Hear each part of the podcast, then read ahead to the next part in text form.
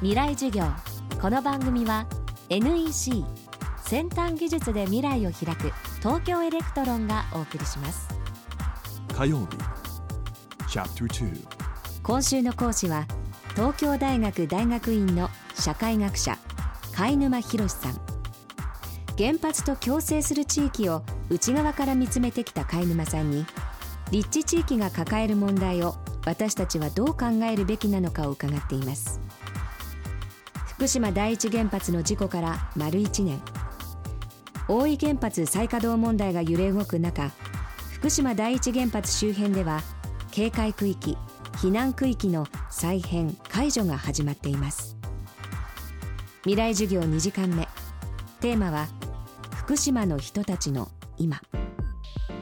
福島の人たちがどういう思いかっていうとまあそれはもう本当に人それぞれだっていうのが実際のところかと思います。例えば若い方とかはですねもうあそこには大きな産業が原発がこうなってしまった以上ないわけだから他のところで仕事を探してそこで生活の基盤を作っていこうという長期的な視座を持つ方もいますし、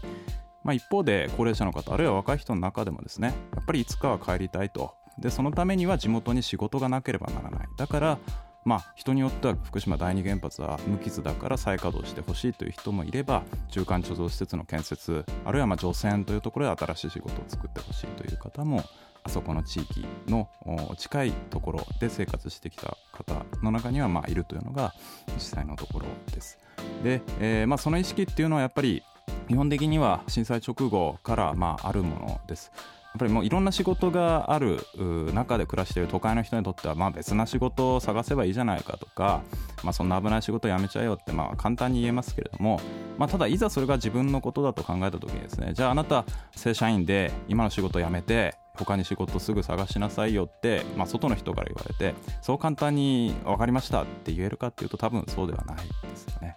まあ、いろんな仕事の選択肢は、まあ、蓋然性として、えー、そういった可能性としてはあるわけですけれどもすぐに自分の中で方向転換をする生活のこれまでずっと頼ってきたものを、まあ、切り替えるっていうことはなかなか容易ではないと。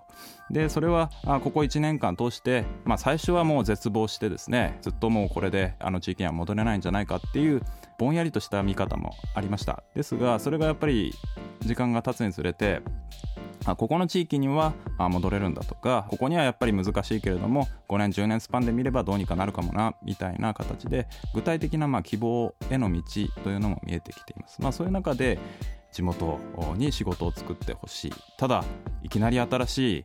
工場が来たりとかあるいは農作業したりっていうところではなかなか希望が見えないという中でやっぱりこれまでそこに仕事を作ってきてくれた電力会社エネルギー産業っていうところで生活を再建していこうという話になるのは、まあ、ある面では必然的なところなのかなと思います。これ100万分の1センチ右じゃないか。本当だ。100万分の1センチ右ですね。やばい。大きくずれちゃうとこだった